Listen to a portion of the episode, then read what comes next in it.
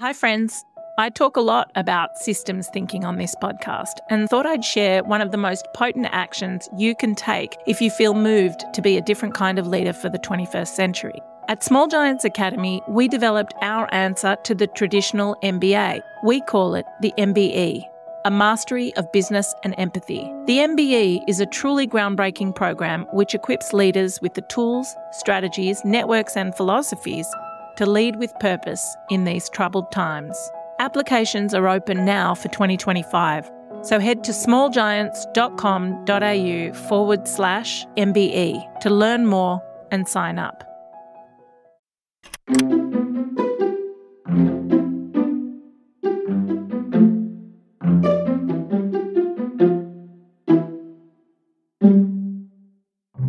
Hi, hi. Well, we have made it to the end of 2020. Just a quick note from me to wish you a very restful break. Take time to process everything that's come up, destabilized, shifted, go gently. Our final podcast for the year is a recording of a conversation I had with Nipun Mehta, who you may remember from issue 60 of Dumbo Feather magazine. We spoke over Zoom for SOCAP Virtual, a global impact summit that took place through October and November this year. The chat begins with an introduction by the Vice President of SOCAP, Carrie Hansen. We are going to move into a conversation that is coming as part of our series called SOCAP Next. And these are kind of the next level of conversations focused on action and focused on the how and the doing of the work. Some of these conversations will come following uh, SOCAP Virtual, which we just had a couple of weeks ago here in October. This conversation in particular, I'm really excited for us to begin with. At SOCAP Virtual, we talked a lot about moving to a new form of capitalism and what that might look like and how might we do that. We unpacked that in many different ways looking at stakeholder capitalism all the way into regenerative capitalism, multiple, multiple formats. One of the things that has really struck me about this conversation that I'm excited for us to host today is talking about the how of systems change, but how do we start? and where do we begin? And if we're not thinking about capitalism in different ways and how each of us can do that, and then how that rolls out to the system, we will have a harder time getting started in this new format. Today, I am really looking forward to having Nathan Scolaro. Uh, he's the editor of Dumbo Feather. He's going to lead us in this conversation. I'm going to turn it over to Nathan. So thank you so much, Nathan, and over to you. Thanks, Carrie. Hello, everyone. It's so wonderful to to be part of this program and to have this hour together to explore multiple forms of wealth with Nipun Mehta. I want to acknowledge the, the traditional owners of the land on which I'm calling in from. They are the Woiwurrung people of the Kulin Nations and acknowledge the elders past, present, and emerging. And I want to extend this acknowledgement to the traditional owners of all the lands on which you're calling in from and to acknowledge the, the incredible wisdom and custodianship that has been shown uh, to these lands for many thousands of years. So we have this hour together with Nipun, and I'm going to introduce Nipun now. He's the founder of Service Space, which is an incubator of gift economy projects that inspires people to be the change they want to see in the world. And we had the privilege of sharing Nipun's story last year in issue 60 of Dumbo Feather. It was actually our anniversary issue, that mag. It's all on belonging. And if you don't have it and you'd like to get your hands on it, it's still available on our website, dumbofeather.com.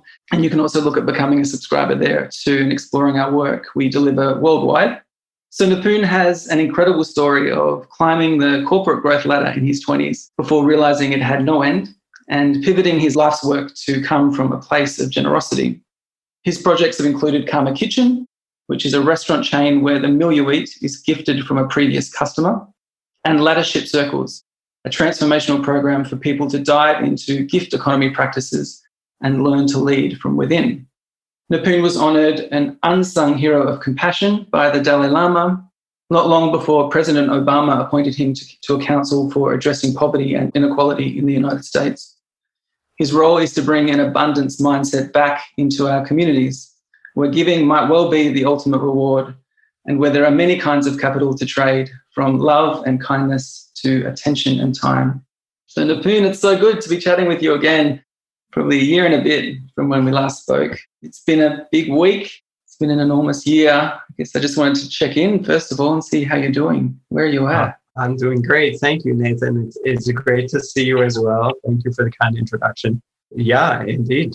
For us in the US, of course, we just had the elections, but I think in the larger context of 2020, I mean, who could have predicted this kind of a year? It seems like a lot of compounding catastrophes in some sense coming together and i think inviting us to cultivate our resiliency and not necessarily just double down on systems of singular efficiency, which is what we have created thus far. So it's definitely a testing time for so many. And I, I think also a time of possibility in terms of you know, what comes out the other side. And I think that's where, you know, that's where we can see how to frame a lot of what's going on.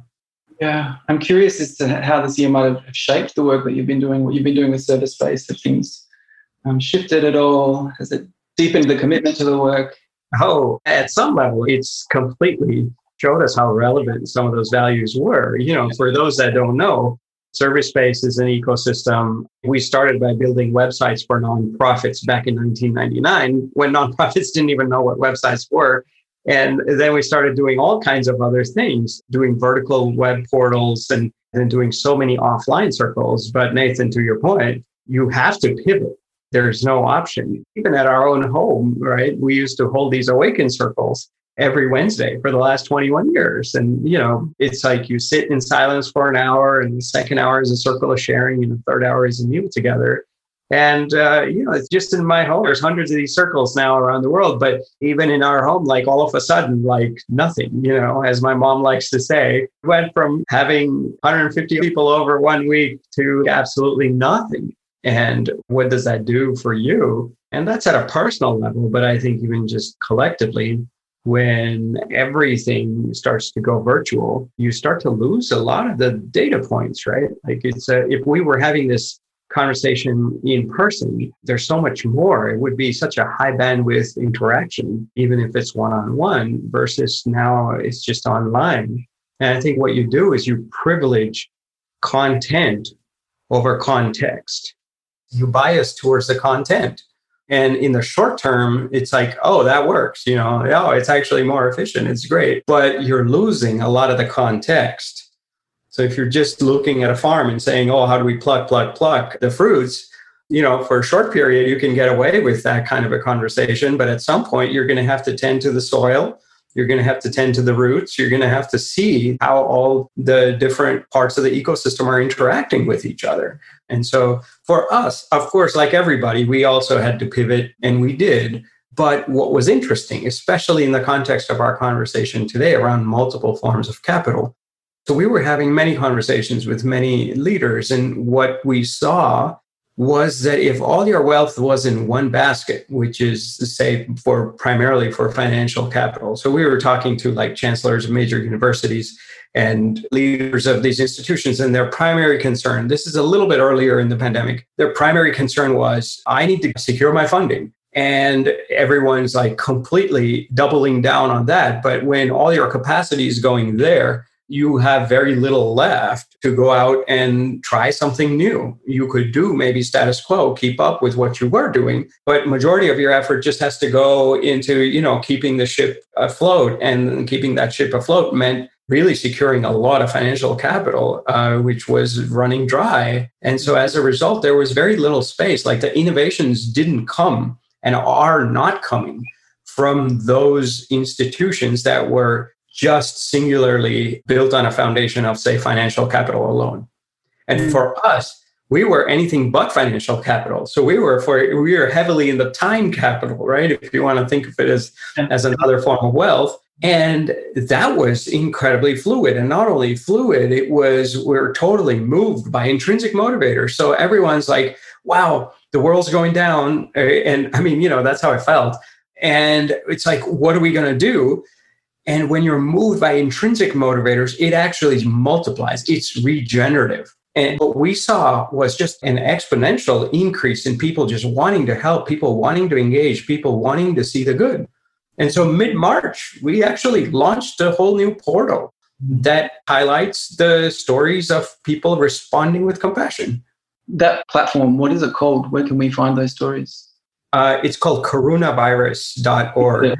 Okay, great. Karuna is Sanskrit for compassion. Let's create a virus of compassion of responding yeah. with compassion. I mean, I completely agree with you. Like this time, there is a very singular orientation where creativity has been limited and stifled. And I've seen that in a lot of people where the fear, as you said, has kind of been perpetuated. But then this limited uh, freedom that we've had has also allowed, in some incredible ways, people to expand and do creative things that they might not have done before. And I've seen that even in my local community. There's a bowling club that was completely dead, and you know, a couple of gardeners have started taking over these lawn bowls and creating organic gardens there. But during this period of lockdown, you know, more and more volunteers were coming down. They were starting to actually create food boxes for families in need uh, in our community, and just you know that creativity that sparked from um, from this period was incredible. And it suddenly became this now, you know, 60 to 100 food boxes prepared for families in need every week. Absolutely. And, and I mean, we were seeing so many stories of everyday heroes just responding with incredible compassion. Yeah. So I want to unpack some of these forms of wealth that you've been talking about, writing about, speaking about for the past four or five years. But before we launch into them, I wanted you to give us an idea of this term giftivism, which you talk about a lot, and what the gift economy looks like and what it means to you, just to kind of launch into that conversation.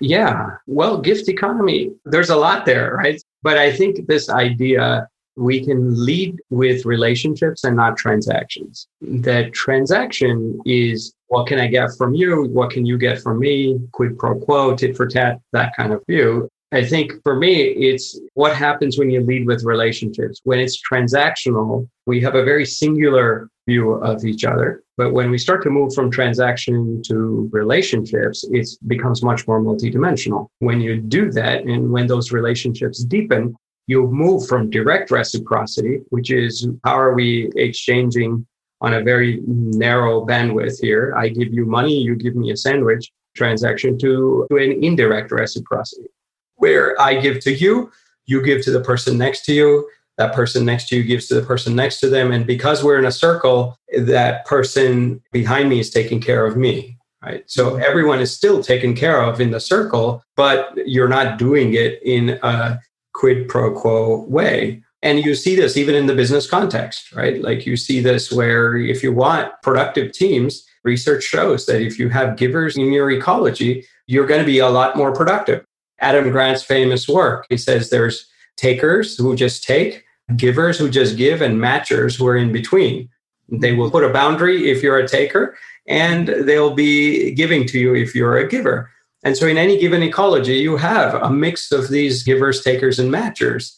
And as you tilt the center of gravity of that ecosystem towards givers, trust goes up at a very basic level. With higher trust, you have a lot more synergy and you have a lot more productivity. So mm-hmm. Kellogg has done all this research on on how productivity rises when you have a giver ecology. Mm-hmm. So I think this is a very relevant question. So for me, we work in a different scale, not just in a small team kind, but we're also asking these questions around what does it mean to create a culture that is rooted in greater generosity, rooted not just in transaction, but in relationship, not the singularity of transactions, but in the multidimensionality of relationships and what then happens in a field of these relationships? What emerges? What is the collective intelligence that arises? What are the different solutions? What are the innovations that arise in that kind of a field?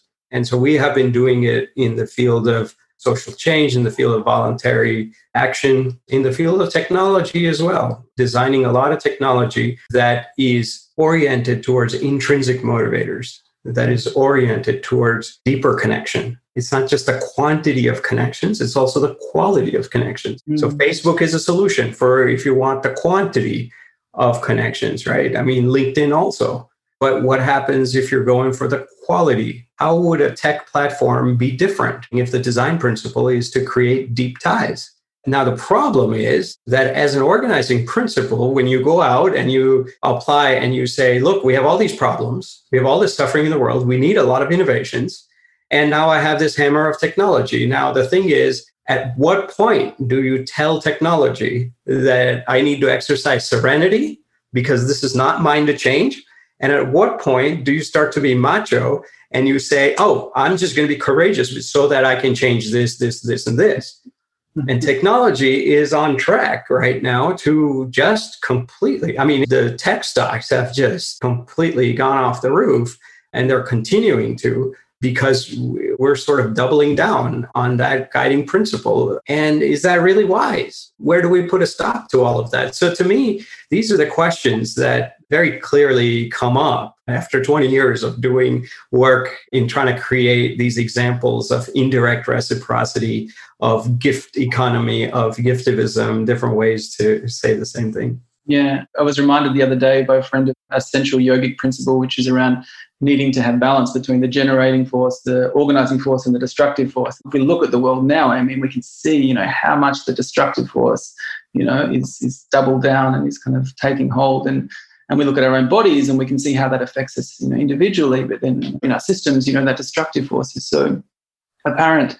You know, I can see the value of all of us kind of really focusing our energies on that generative force. I think this is the time that we need to really orient towards that work. I'm always curious about what that looks like in technology and how we can enter quality relationships online. Because for me, it feels like the quality comes from the magic that happens in person. You know, all of the sensitivity stuff that happens when we're communicating, as you were talking about at the start. Maybe it is about the intention with which we are connecting with each other online. How do we scale that? You know? And what's the multiplier effect of it? I think I can bring an intention of connecting very deeply, say through this call. You can bring the same.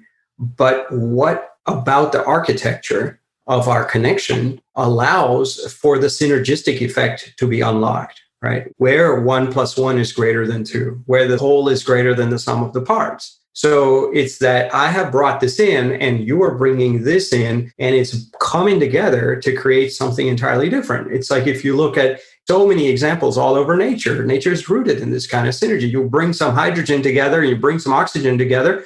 Neither one of the two are, are liquid. And yet, when they come together in a, in a certain formation, you have a whole new property, which is water, which is liquid, which is so useful. And so the question is how can our architectures of connection support us in this kind of a way? And I think that if financial capital is our only fuel, that's going to support the creation of these technologies and these solutions and these innovations, I think it's extremely limited because money has a very short feedback loop. Money is geared towards transactions, it's optimized for efficiency and not resiliency. And that is very useful in so many remarkable ways. So that's fantastic. But how do we then juggle that with complementary possibilities? How do we not just double down in this one direction? And I think that's the question that keeps coming back. I just see that you have the wheels of the markets and the kinds of innovations they crank out are all biased towards appealing to our base instincts, towards appealing to cheap connections, and then to provide sedatives to compensate. I feel so dissatisfied that I only have whatever, five Facebook friends in a meaningful way. And even that, like on my birthday, you just post something on my wall. But I just read this data 18 to 30 year olds, you know, 73% of them think that, yeah, mostly you just look out for yourself. You know, mostly everybody looks out for themselves. Their trust is just plummeting. And when we are creating that kind of a context, like depression in the last decade has gone up 73% in 18 to 25 year olds from Pew Research. Mm-hmm. So how do we compensate for all of that? Where is the field in which we are going to be creating the solutions? And how does the nature of the field, in this case, the nature of the capitals, what is the through line between the kind of capitals we use and the innovations that we are going to manifest in the world? This reminded me of the importance of story capital, right? The stories we are telling ourselves about what it means to be human, the stories we're telling each other. For so long, I've always thought that when we plant, the roots are going to be competing with each other. You know, we have to be careful about what plants we put next to each other. But my partner is an incredible gardener, and I've, I've just seen that that's not the case at all. Mostly everything is in cooperation. And, you know, what story was I being told to think that everything was working on its own? And how has that fed me to think that as a human being, I'm also in this game for my own? So, how do we uh, use story capital to, to move from individualistic lens to, to the we? And how where are we seeing that in the mainstream media? You know, who are the storytellers that are going to lead us in this direction. I mean, this is why I love the work that you're doing, Nathan, with Dumbo Feather and all that you stand for. It's so important. One of our volunteers says it really well. She's a remarkable person who's drafted like constitutions for entire countries. And she says, We govern to control vice, But I think we need to now create institutions that amplify virtue. If you don't even have that narrative of what's possible, you're just going to think everyone's out to get you, which is what all 18 to 30 year olds do think now. And even there was this research in the UK, they asked, Are you compassionate, kind, pro social? In this case, I think it was 75%, maybe it's 74. I, my memory might fail me, but it was a big percentage of the people that are like, Yeah, I believe that I should care for other people. And I am like that. And then they asked, What percentage of others do you think are like that? And it was 23%. Wow. So there's this huge gap. So in actuality, 75% of the people care to be pro-social, connected, compassionate, caring. And they identify themselves as that. But then when you ask them how many of others, and they're like, no, no, but the rest of the world, oh, that's just 23%, you know? And that's a colossal failure of story. That's a colossal failure of narrative. Even if you look in our teams, in businesses everywhere, right? Like if you just say nice guys finish last, that's the story and that's just not true. Like that's that person has not done uh, serious research. Like do you want to be in a team full of takers? And all major companies have realized that that doesn't quite work. So how do we turn this in a direction culturally institutionally and even individually? I think the stories and the narratives we hold is really critical. Mm. So the three forms of capital that you've been advocating a lot are attention capital, time capital, community capital. We've talked quite a bit about community capital. I'd love to unpack attention actually. Yeah, I would love to. I was in a meditation retreat when the pandemic came, you know, 30 days uh, when you're just observing the inner mechanics. For me, it's very critical. And I think it's very humbling when you realize that human beings have an eight second attention span. And we design with that assumption. I forget there was this librarian that coined this word. I forget her name, Linda. Uh, she coined this word called continuous partial attention. That got our headphones on, we're looking at one screen, then we're doing something else, then we got our phones, and we're like constantly yeah, and, yeah. and, in between we have like 30,000 other thoughts, you know, and we're just frantic and we want to feel like, oh, I stand for something, you know, and I have meaning and I'm going to make a difference. And then it's like all of a sudden that thought comes and then by the time you can actually do something meaningful, you're gone. And so what our interns this last summer uh, we have this internship and so what our interns were talking about is performative activism you know that you're you're just doing stuff so you can look you're performing uh, for other people especially on social media um, and, and they even have a name for that you know? And so it's just because everything's so so fluid. So it becomes very complicated when you have such turbulence on the inside how do we start to be able to focus? Mm. be able to look at yourself and say i'm breathing. Mm. you know again a lot of people think this is like okay great i'll do that when i'm retired or when i'm stressed out or when i have extra time. One of my friends uh, he was working on wall street and he was billing every three minutes. And it was like go go go go go. At the end of the year his boss comes in and he tells him that we've had a phenomenal year. What would you like? And he says, What I would love is a minute of silence before every team meeting. Yeah, wow. So his boss initially said no. They're like, What a waste of time. Uh, Doing nothing? Like, what's the point of that? But you're cultivating attention capital. And when you do that, you're tuning into other people. We're talking about moving from transaction to relationship. And if you can't even tune in, if we're eight seconds and you're like scanning zoom zoom zoom zoom or you're constantly like you don't even know how to listen with that kind of short and attention span. You can say i'm here and i'm listening but how deep is that listening? What are you listening to? Are you just listening to make a judgment and then go to the next thing and increase polarity in the world? Which is what we're seeing. And so what these guys ended up doing was they found it to be so meaningful just 60 seconds to land that one minute went to two to three to five and now once a week they do 30 minutes on wall, on wall street. And if you ask them what's the impact of this? I know the impact of your three minutes because i get the billable hours right? What's the impact of this? And they will tell you that it's changed the relationship with each other. It's changed the way in which they do a lot of the things they do. They started to do a 21 day kindness challenge doesn't take extra time. Every so often, various companies do this. Like at the end of a meeting, they will all have a deck of cards with the kindness idea on each one. And you go out and do that small act of kindness, right? And when you do that small act, the next check in at the next meeting is what you have done for other people. And that's just a way to check in, but that's a way to bring something so much deeper about who you are. Imagine, Nathan, if you and I were working together, right? Like, and and now before every meeting, you're like not just like saying some random thing or moving on or not paying attention or checking your text or all that. Instead, I arrive, I listen, and I say, hey, you know, what was that small little thing you did for somebody else? You know, what did you go and you took your daughter out and you, you know, went to the store and you wrote a little letter of appreciation for the person behind the counter. And they said, Oh my God, I have never received anything like this in my life.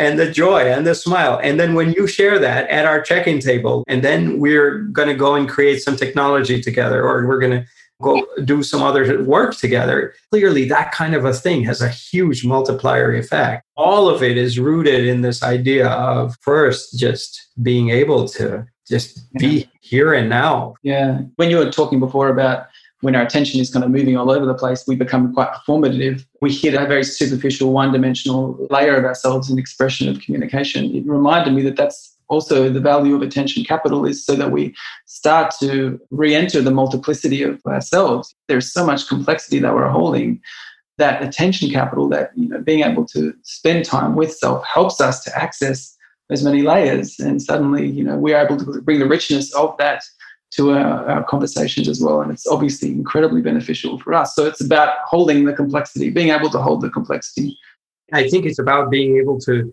also then be able to nuance uh, yeah. So many of the different, and a lot of the intellectual people are constantly thinking that they do this intellectual nuance, but that's one form of nuance. Mm-hmm. Uh, there's so many other forms of nuancing the experience of life, and, and a lot of it is non-intellectual or beyond intellectual, beyond even the mind.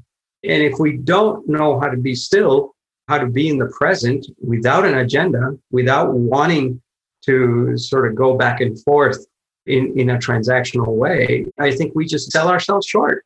We can't unlock a lot of these capitals that would only get unlocked when we afford ourselves this kind of a landing in the present moment. And the thing that you've been saying, you know, all this time, Nipun, is the reason why we do the inner work, the inner transformation first, the reason why we access these many forms of, of capital is so that we can rebuild the systems in a way that we're not just kind of using the same tools. We're not doing it from the same place that we have done. You know, the inner transformation, the inner work comes first. And it's from that place that we are then able to rebuild the systems. It's the kind of relationship, right, that you're always teasing out between the inner and the outer. I absolutely agree with that. Our motto in service space, right? Our tagline is change yourself, change the world. I think change the world, change yourself. That's very, very different. Maybe that's possible, but I find that you get very distracted and caught up. And then you miss out this incredible gear that you're capable of. The human apparatus is so incredibly intricate and deep and powerful and yet we are insisting instead of the 5G connection with life, we are insisting on the dial up connection, you know, the AOL connection. And we've built all our systems around that. I'm like, well, why are we doing this to ourselves? You know? And when you go and say, talk about 5G, people are like, no, no, that's impossible. That's no, where did you read that? In a science fiction novel? You know? I'm like, this is my experience, you know, and you can experience it too. And and I think generosity for small act of kindness, but it is a entry, is a gateway into that. And I think designing for multiple forms of capital. You talked about stories. I was talking about time, how people can contribute their time. We were talking about attention capital. We were talking about cultivating technologies and using some of that wisdom capital, the courage to, you know, serenity to not touch what is not yours to change, the courage to change what you can, and the wisdom to know the difference. And all of that. There's wisdom capital. Where is a wisdom council at a, at a major tech company to help you distinguish between the serenity part and the courage part? And those kinds of things. I think as a culture, we have to ask those questions individually and I think institutionally. But I think for in service space, we've been asking them at a much more meta cultural level as well. Tell us a little bit about your experience with multiple forms of capital. I mean, you're running an organization in Australia and you've got a lot going on. How have you related to this idea of multiple forms of capital? I'm looking after the storytelling part of the Small Giants Academy work and, and Dumbo Feather work. So I am very invested in, in story capital, and that's kind of why I brought that up. I think a lot about the capital of culture as well. And, you know, it's very related to story. What is the culture that we are creating that is going to move us in a different orientation, move us from the place of individualism to the place of the we. I feel very strongly about the culture and the relationship between individual consciousness, the stories we are telling, and then the culture that we create. So I see a lot of value in that. I'm always thinking about time capital and how I can use my time more effectively to be of service to the world. Recently, I've really had that shift of understanding. You know, we were talking before about generosity and the flow that comes from giving and the giving back that comes when we are giving forward. And I really want to kind of hone in on that because I think there's reminding ourselves of that feeling helps us to keep perpetuating and to keep feeling of service and being of service to the world. Do you feel that it's easy for the community around you to embrace this? Yeah, it's been really wonderful to see this community kind of grow and to you know really engage with, as I said, that garden. And then this time has meant that more of us are out, more of us are getting to know each other. And as soon as you start to know your neighbors, you know, you feel that community support. It doesn't really feel like the feeling of just doing this on your own starts to feel a bit ugly and yuck, you know? So oh, yeah why wouldn't I want to orient out towards the window? You know, because yeah. people are there, people are willing to receive me, people are willing to give, people want to receive, uh, you know, vegetables from the garden or preserves that we're making, whatever it is. There's just such a more centering state from those connections, from the community capital that comes. We sleep better. There's a greater sense of well-being that I that I know to be true. Yeah. I think thinking in terms of capital, what is a currency? Let's take compassion. Compassion is a capital. Maybe kind acts is your currency. What does that look like at scale? And then what is the benefit to society? You know, you can look at technology and you can say that's the currency I have and what are the systems and the effectiveness. Nature, you're gardening, you're talking about that. Organisms could be a kind of currency at scale. It creates an ecosystem and the biodiversity. It is the unique sort of value add that starts to emerge. So you can start to do this across the board and you say, where are the currencies? You have markets where you can trade. Money is so liquid, money can start to flow. And where are the markets for all this other stuff? What's the currency? And maybe some of this stuff is beyond currency. How do we build a bigger pie? You know, we are working with extrinsic motivators, money, power, and fame. And that has some value and it gets us to a certain point. And then we're all fighting about for that one pie. And now the question is, how do you build a bigger pie? So in ServiceSpace, right? Like we are working with just time capital. And mm-hmm. most of the times, from the lens of that small piece, you're like, no, it's impossible. Everything's got to be here, framed in my little small kind of capital. But we discovered that there's not only millions of people that want to contribute, but that's a completely underutilized resource. Yes, it's not easy to just make meaningful use of it, but we're tackling problems like old age and we're talking about i mean technology sector. I live in the silicon valley you know i grew up in the silicon valley. And so here you have these guys they're saying look death is a disease and we just need greater innovations to solve death. Like this is on the cover of all the magazines. And we're asking those questions and those questions somehow seem okay but can we use that creativity and enthusiasm to solve really hard questions and to say, mm-hmm. what does it mean? Everyone knows there's millions of people that want to contribute their gifts, their talents, their stories. And everyone who has done this work, even in the slightest, will tell you that is a completely underutilized pot. And so, why is that? Why aren't we able to solve that? Why don't we put more of our human collective energy into addressing these kinds of issues? I love it. So we've got a, a, question from Alex Todd. He's asking, how can the various types of capital be used as a currency for exchanging value? Are there mechanisms, tools, or technologies that facilitate the accumulation and exchange of these types of capital? Uh, I mean, I think, well, part of the problem is we have many mechanisms that encourage accumulation and not circulation and not mm-hmm. flow. And so, yes, we have mechanisms, but those mechanisms itself tend to be biased in a certain direction.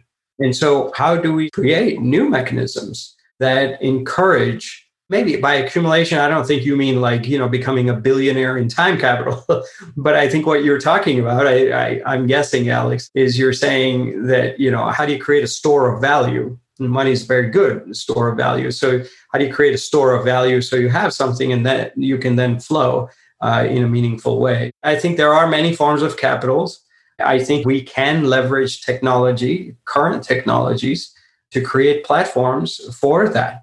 ServiceSpace has been doing that with millions of hours of time capital in a very clear way. I have been doing that uh, to cultivate my own attention capital because I'm very mm-hmm. uncomfortable with the idea that I like, I sit down and I watch my breath and just a couple minutes later, it's gone into its own thing. I'm like, wait a second, I didn't tell you to go. And if under the hood, you can't even be with your breath for five minutes, what are you going to do outside? You know, you're probably just going to vomit a lot of that turbulence outside and create up problems for other people. So, so yeah, I think we owe it to ourselves to ask this question. I don't have the answers per se, but I think this is a very important question. And I think it can be a good sort of jumping board to say that, you know, if you're running a team, even if you're working with a small group of people on a short term basis, uh, you say, how can I move this to a higher bandwidth connection?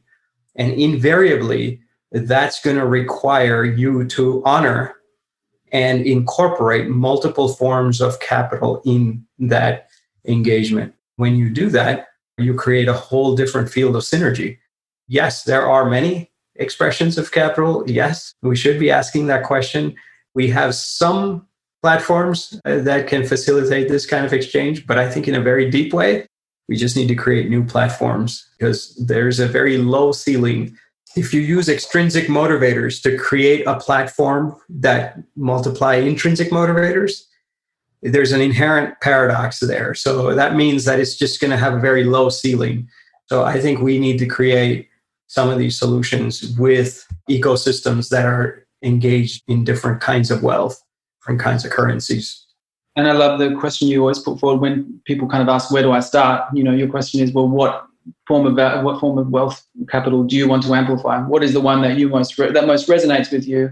And then you go out and you start to kind of perpetuate that. So it's, it's the starting point is just to feel that resonance question from Carrie. She says, connecting this to shifting to a new form of capitalism, what practices would you suggest to people just starting to think about these forms of capital? Do you have resources for getting started? Yeah, there's many people trying many different things. So I would say expose yourself to different ideas. I would say ask different questions. Um, are you in a give or take ecology or is your team a largely taker ecosystem or a matcher ecosystem or a giver ecosystem? I think asking those kinds of questions takes you down a very different track.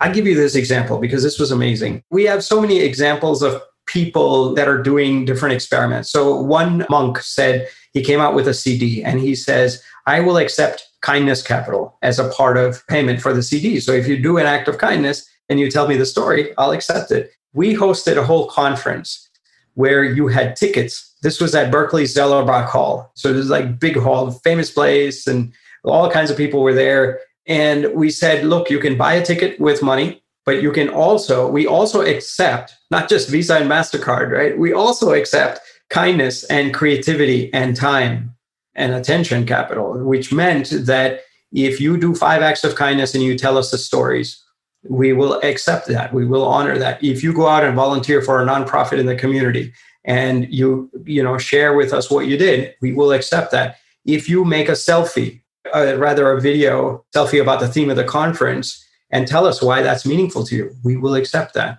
If you spend eight hours in meditation and write a reflection, we will accept that as a currency. And so here you had 800 people, but 300 of them were with alternate forms of wealth and what happens in that kind of a space. I mean, it was amazing. The kind of videos we got, we were like, this is so powerful. We can't just accept it as like a ticket price. We have to bring these people on stage. We have to show this video to everybody. And now imagine you didn't even pay financial currency for this. And now you are being represented on the screen. How is that engagement going to drive your interactions in the off hours? It's just going to be remarkable. And we saw this in this alive ecosystem over a two day conference at, at Zellerbach at UC Berkeley. And so these kinds of things are possible, right? And, and so I think we need to experiment. The greatest resource is our hearts. I think we just need to tap into that. We need to honor people for more than just a singular gift that they bring And I think we need to go even beyond people individually and just look at the whole as being greater than the sum of the parts. And I think asking those questions is probably, at this point in our culture, that's probably the greatest thing we can do. And I'm here if you want to, you know, do that with me. I know Nathan's here. I know Nathan and I are doing that together, you know, as well. And, and I think that's what makes it stronger. Um, hmm. So I, I, I, think if we can circulate this kind of wealth, I don't know what kind of wealth this is, but this kind of a possibility, uh, I think we'll all be better off. Yes, yes. Thank you, Nathan. Thank you so much for sharing all of that goodness. Thank you uh, for holding this. Thank you to SOCAP for hosting us, uh, and thanks for, for being part of this. See you soon.